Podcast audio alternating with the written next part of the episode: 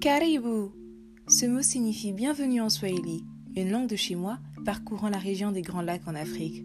Alors, Karibu à toi dans ce fabuleux voyage vers la découverte de la littérature des deux Congos, du Rwanda, du pays de Nelson Mandela, de Yasmina Kadra, de Ken Bougoul, de Gabriel Bedin ou de Chimamanda Ngozi Adichie. Enfin, de l'Afrique dans toute sa diversité. Je me présente, je m'appelle Mona Lisa et suis originaire de l'ancien royaume Congo.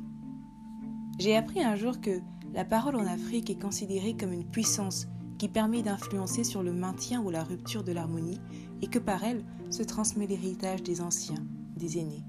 Ainsi, notre podcast Wandishi Wangu, qui signifie en swahili nos auteurs, a pour but premier de promouvoir la littérature africaine.